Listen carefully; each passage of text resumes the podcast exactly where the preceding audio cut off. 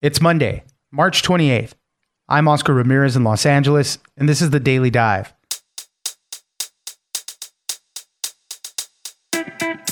President Biden wrapped up his European trip with a message of unity for European allies, reassurances for Poland, and a gaffe that some thought was him calling for regime change in Russia. We also saw a new round of poll numbers that don't look good for Biden. Approval rating is low, and confidence in handling of Russia and the economy also took hits. Ginger Gibson, Deputy Washington Digital Editor at NBC News, joins us for more. Next, the return to in person learning for students this year has yielded some improvements in test scores in reading and math, but still not to pre pandemic levels. Young students still seem to be struggling, especially those that were learning to read in the last two years. Sarah Randazzo, education reporter at the Wall Street Journal, joins us for how test scores are rising. Finally, last June, the Department of Defense released a much hyped UFO report, and it landed without much information. Now, an activist has published a longer, redacted report that members of Congress were briefed with. While still lacking a lot of clear information, we did get an idea for other sections in the report that focused on possible new advanced technologies, and most interestingly, the most common shapes of UFOs observed. Jason Koebler, editor in chief at Motherboard, joins us for this latest development. It's news without the noise. Let's dive in. We will have a different future, a brighter future, rooted in democracy and principle, hope and light, of decency and dignity, of freedom and possibilities. For God's sake, this man cannot remain in power. Joining us now is Ginger Gibson, Deputy Washington Digital Editor at NBC News. Thanks for joining us, Ginger. Thanks for having me. Well, President Biden just wrapped up his trip to Europe. Uh, he's back in Washington on Sunday. He was there for three days with some uh, meetings with NATO, uh, uh, European allies. He was in Brussels and then traveled to Poland and gave a big speech in Warsaw. Let's talk about some of the big takeaways there. So he definitely was pushing a big message of unity, saying you know, we need to provide some long-term pressure on Russia reassurances for Poland. They're doing playing a huge part in all of this. Probably one of the biggest moments was this uh, uh, moment where he said, "For God's sake, this man cannot remain in power." Talking about Putin, and that caused the uproar. People were saying, "Is he calling for regime change? What's going on with there?" So uh, a lot of big things going on. That's right. So his line in his speech in Poland, where he said Putin cannot remain in power, was definitely a head turner. Um, it sounded like he was calling for regime change. He was calling for Putin to be ousted from the head of the Russian government. The White House very quickly backtracked on that and said, no, no, no, no, no. He's not calling for regime change. He just is saying that Putin is part of the problem um, and that he's the reason that this is happening. But it was definitely one where I think a lot of folks are going to assume assume he said what he what he meant and then took it back. Everybody's very familiar with President Biden. They they know how he speaks. It didn't really seem like that big of a deal, but when it comes to players like Russia, right, they're going to use that to ratchet up the intensity. They're going to use that as uh, more fodder for whatever the the war is that's going on right there. I mean, that's absolutely right. The what we understand the message to be inside of Russia from Putin and the Kremlin to the Russian people is that this is really they need to do this to protect themselves from the Americans. That America has set up sort of a shell operation in the Ukraine that we are threatening Russians via our, our influence in Ukraine. And so having Biden say that, of course, is going to be something that the Russians try to use as proof uh, that the Americans are really behind all of this and that the Americans are putting their country in danger. I wanted to move on to uh, some of these NBC News poll numbers that we got some new stuff. Not looking good for President Biden. So, overall, his approval ratings at 40%, the lowest it's been. But when it comes to questions like handling Russia, handling the economy, the majority say that he's not doing the right job. The only thing it looked like that had an improvement was his handling of coronavirus cases are dipping. The number of people who have COVID right now is falling. And we've tended to see his approval numbers on COVID track with cases. So when there's more cases, people don't approve of the job he's doing. When there are less cases, people are happy with the job that he is doing. But you're right. The numbers on the economy were really terrible when you look at them. 63% of uh, Americans say that they disapprove of his handling of the economy, and only 33% approve. I mean, from about a year ago in March of 2020, of April of 2021, that numbers were, were basically reversed 52% yeah. approved and 43% disapproved. I wanted to end off by talking a little bit about Ginni Thomas, the wife of Supreme Court Justice Clarence Thomas. She's in hot water right now over communication she had with GOP lawmakers um, saying they should do more, be out in the streets to uh, uh, aggressively, more aggressively support President Trump. Uh, this is causing a lot of uh, issues for her, for Clarence Thomas, in relation to the January 6th investigations. That's right. Ginni Thomas has a long time been a conservative activist in Washington. So she's well known in DC for sort of pushing conservative issues. But um, we now know, thanks to text messages that were um, leaked by that are in the possession of the January 6th committee, we don't know where they came from, but they're in their possession, we understand, um, that she was really lobbying former Chief of Staff, White House Chief of Staff Mark Meadows, um, to try to do more to overturn the election she believed sort of the lies that were being spread about fraud um, and thought that the election had been stolen, even though it hadn't. You know, Donald Trump had lost. Um, and then my colleague Scott Wong had an exclusive on Friday. Uh, she was also encouraging, as you said, Republican lawmakers to get out and protest um, the results. She thought that uh, they needed to be in the streets marching because of the the the election to try to get it overturned. Ginger Gibson, Deputy Washington Digital Editor at NBC News. Thank you very much for joining us. Thanks for having me.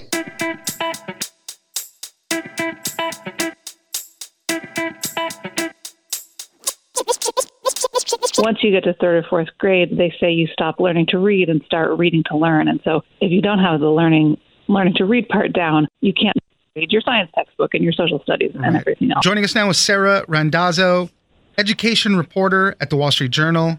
Thanks for joining us, Sarah. Sure thing. Let's check in with what's going on with our students right now and their test scores. Obviously, throughout the pandemic, it was a huge disruptor. We know that it didn't do so well for a lot of students. It was really tough transitioning to the remote learning, tough to keep focus. And we saw test scores drop through all of that, both in reading and math. Right now, what we're seeing is a, a new study uh, showing that students are making some of those gains back. They're doing better uh, now that in person classes have resumed in a lot of places, but we're still not back to that those pre pandemic levels. So a lot of work to be done. There's there's so much information here. So Sarah, help us walk through some of this. What are we seeing with our students now that we're back in school?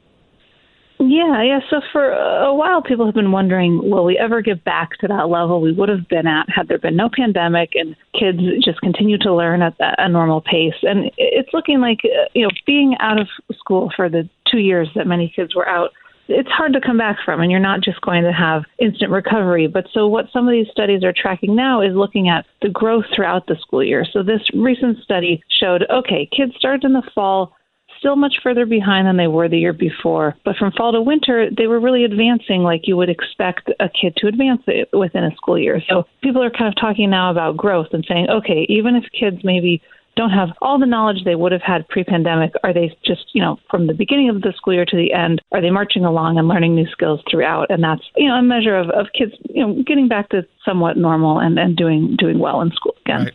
the way you put in the article too so early in the pandemic kids were struggling with math skills the most. Uh, a lot of people said maybe because parents weren't as adept to help them with that. Right now, the reading, uh, now that you bring us bringing us to present time, the reading is still behind right now.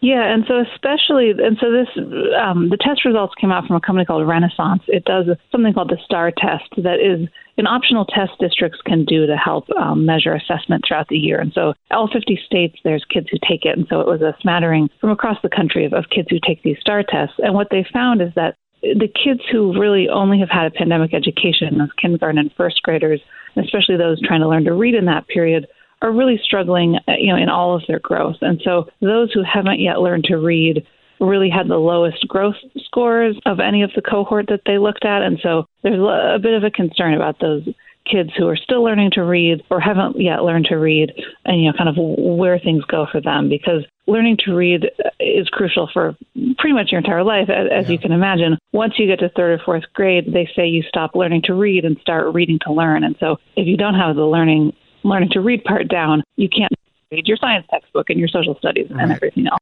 Uh, you know, there was a lot of students that attended this uh, a program. It's called the Institute of Reading Development. They're a literacy organization. And they said about 49% of those entering first grade this school year were reading below expectations. So just kind of illustrating, uh, you know, those kids that were doing that pandemic reading learning for the first time, uh, it was just very difficult for it to click for them.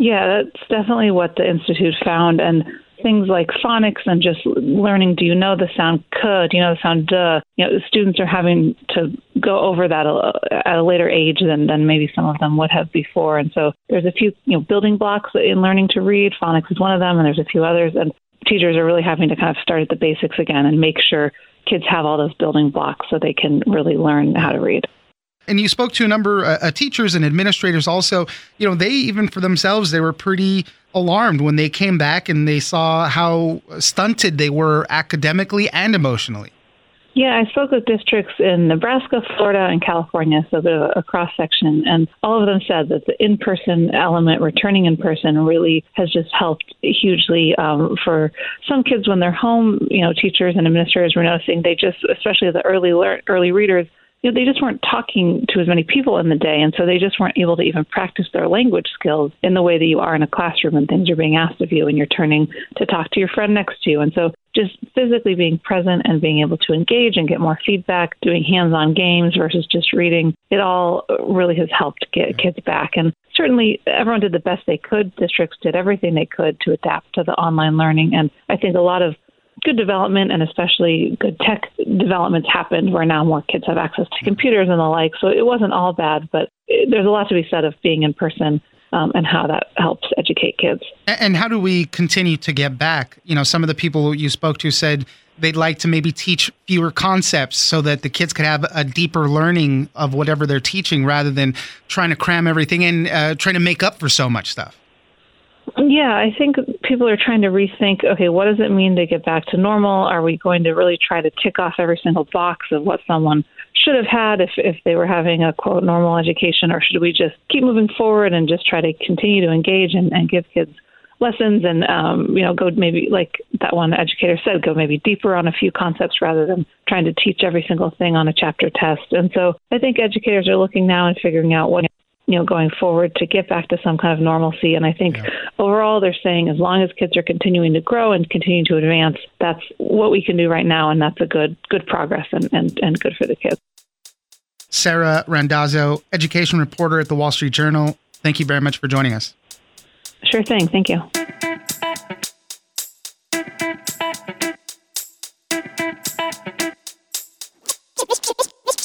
I don't think that what's behind the black boxes in this report, the redacted sections, are like, hey, we have proof of aliens. Like, there's nothing that right, suggests right. that that's the case. But it does suggest that there is a lot more that they know, like more specifics. Joining us now is Jason Koebler, editor in chief at Motherboard. Thanks for joining us, Jason. Hey, thanks for having me.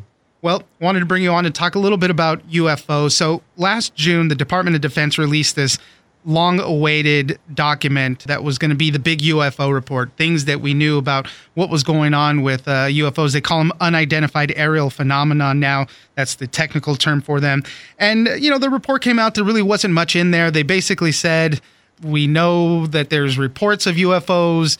They're not saying that they don't exist. It was very heavily on the on the military side. You know, we need to know uh, what kind of technical things are happening with this. It could it be you know adversaries that have uh, new technologies that we need to be aware of. It was very much kind of in that vein. So for UFO fans, it left them looking for a lot more. But right now, what we got was uh, a longer version of that report with a lot of redacted parts that was just released online. So tell us a little bit about that, Jason. Yeah, the original report that came out last June was a huge bummer. It was like, it was really hyped, as you said. It was supposed to detail the Pentagon's Advanced Aerial Threat Intelligence Program, which was this huge UFO program that was revealed by the New York Times back in 2017. And then it came out and it was basically like, yes, we have this program. There were 143 sightings between 2004 and 2021, but we have no idea what they are. Could be Russia, give us more money. Like it, it very much read like a plea for more funding. Totally. Yeah. Um, but this guy, uh, John Greenwald at the Black Vault, which is this uh, transparency organization, filed for a mandatory classification review, declassification review, which is basically where you ask the government to say, like, hey, did all of this need to be classified? And so the version that was released to the public was six pages. This classified version that was given to Congress was 24 pages. And yes, it's it's a lot more interesting. Um, unfortunately, it's a lot of it's redacted, but you can just tell from the titles of the different sections that the report that Congress got was way cooler than the one that the public got. Totally. Uh, for example, there's a section called common shapes of UFOs where it's like quite literally photographs of UFOs. Uh, there's also a section called less common slash irregular shapes. So it's like, well, what are those shapes? Like what, right. what's in that report? What's so, behind the black box you know? so let me let me read that and then we can expand on it a little bit because it, this is kind of under a subheading of there are potential patterns that do emerge meaning these are the most commonly described shapes that they're seeing so i'm going to read from the redacted part just real briefly. The most common shape described by military personnel in the reporting was a blank military aviators described many of these blank objects as blank or blank Several sightings were blank and resembled shapes like a blank or a blank. So there's a lot of detail in there that we're not seeing. And, you know, in some of the videos that were released more recently in reporting by the New York Times and everything, a lot of them focused on this tic tac shape. That was one of the big ones that we saw recently. And obviously, the mind begins to wander. We know all the other things, the flying saucers, all that stuff. So they have a set of things that we just don't know yet. Obviously, anytime that you're talking about UFOs or unidentified aerial phenomena, which is the new sort of uh, terminology that's being used by most people in the industry. There's always this idea of like, what does the government know that it's not telling us? Is there some sort of cover up? Like, what's actually going on? The mind can wander in a lot of different ways, but this report shows that obviously the US government does know more than it's letting on. I don't think that what's behind the black boxes in this report, the redacted sections, are like, hey, we have proof of aliens. Like, there's nothing that right, suggests right. that that's the case. But it does suggest that there is a lot more that they know, like more specifics. Some of the other sections of the report that have been redacted talk about individual instances or case studies of specific UFOs that were sighted by uh, Navy pilots, which we know that some of the videos that have been released came from Navy pilots. But it seems as though there are additional incidents that the military and the US government haven't talked about. There's also a section in here that says that the FBI has been helping the DoD basically investigate these to see if there's any sort of criminal activity associated with them. So obviously you know, some people think that these things are aliens. The, the, government has never said that. Primarily, the the theory is that it's some sort of classified U.S. project, you know, like military right. aircraft or aircraft from another country.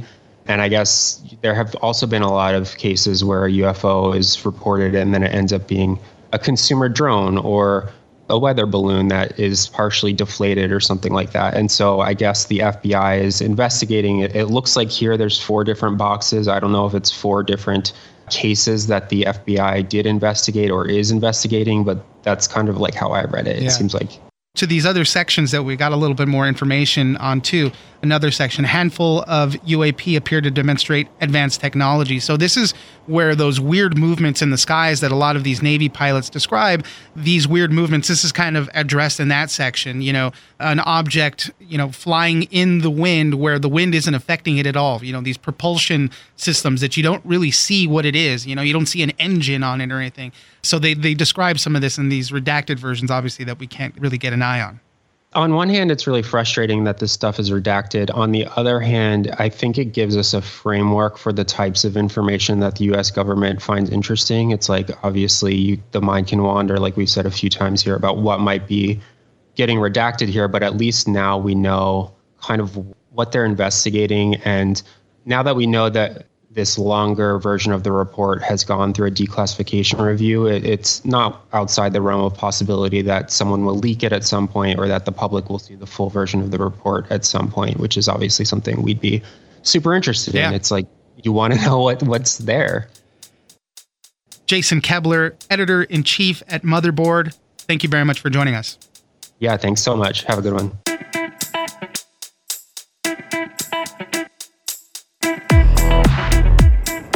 That's it for today. Join us on social media at Daily Dive Pod on both Twitter and Instagram. Leave us a comment, give us a rating, and tell us the stories that you're interested in. Follow us on iHeartRadio or subscribe wherever you get your podcast. This episode of The Daily Dive was produced by Victor Wright and engineered by Tony Sorrentino. I'm Oscar Ramirez, and this was your Daily Dive.